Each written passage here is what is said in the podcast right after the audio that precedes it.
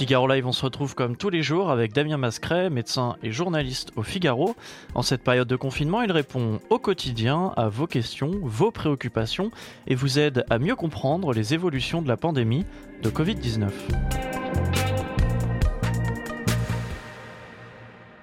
Lily la Sublime qui nous posait une question sur, sur la question des groupes sanguins qui sont sensibles face euh, au Covid. C'est une question également de Philippe qu'on salue sur la homepage du Figaro.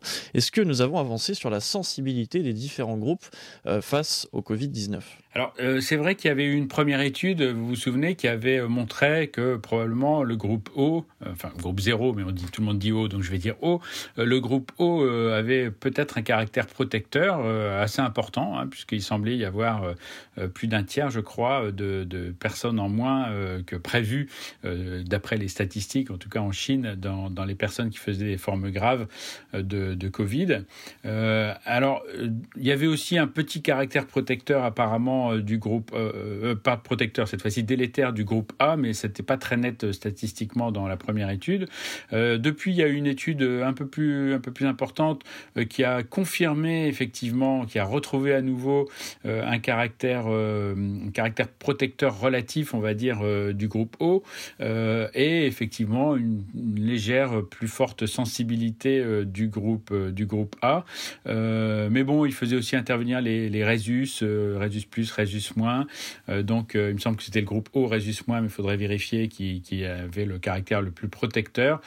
C'est encore difficile de conclure simplement sur ces bases-là. Il peut y avoir beaucoup de biais. Donc, euh, disons, on va dire de façon un peu anecdotique, peut-être êtes-vous un peu plus protégé que les autres si vous êtes au Résus moins, donc de mémoire. Nicolas qui nous dit sacré virus, il a tous les symptômes possibles et il est fragile, euh, mais il résiste aux fortes températures, etc. On doit s'attendre absolument à attendre vraiment si longtemps pour avoir des rendus euh, positifs, ou est-ce que parfois, dans les recherches et surtout dans le traitement des épidémies, on peut aussi faire de bonnes trouvailles euh, inespérées? C'est vrai que le délai peut paraître long pour avoir euh, les résultats euh, d'une étude. Alors, euh, il y a un principe tout de même, hein, c'est que plus l'effet est important et plus le résultat apparaît rapidement. À l'inverse, quand l'effet d'un traitement que l'on teste est modéré ou faible, ce qui peut être malgré tout intéressant, surtout quand on n'a pas de traitement, euh, eh bien, plus il va mettre du temps à apparaître. Alors, c'est vrai que si vous avez une étude avec beaucoup de patients, même un effet faible peut finir par apparaître. Si vous avez une étude avec peu de patients, eh bien, il faudra probablement un effet très fort pour, euh, pour le voir. Alors, la bonne nouvelle, c'est qu'il y a plus de 300 euh, essais qui sont en cours au niveau international, donc en France comme ailleurs, et donc on sait que la recherche est très active. On sait aussi que beaucoup de molécules, de médicaments différents sont testés, euh, même si certains euh, sont plus testés que les autres. Hein. Je pense évidemment à l'hydroxychloroquine. Euh, il me semble qu'il y a au moins 45 essais qui concernent l'hydroxychloroquine et qui sont en cours. évidemment, les traitements ne donnent des résultats qu'au fur et à mesure et surtout, il faut analyser précisément avec toujours un petit peu de recul pour savoir si c'est dû, d'où l'intérêt des groupes contrôle, si c'est dû simplement à l'évolution normale de la maladie ou si c'est un bénéfice apporté par le médicament. Donc non, on aura probablement des résultats euh, dans les semaines qui viennent si un médicament a une activité euh, très nette, mais tant qu'un médicament n'est pas, alors on va pas dire miraculeux, mais en tout cas n'a pas euh, d'effet très important, eh bien il a d'autant plus de mal à faire ses preuves dans les essais cliniques, et donc c'est ce qui explique que ça paraisse lent pour tout le monde. On n'a pas encore trouvé de molécules très efficaces.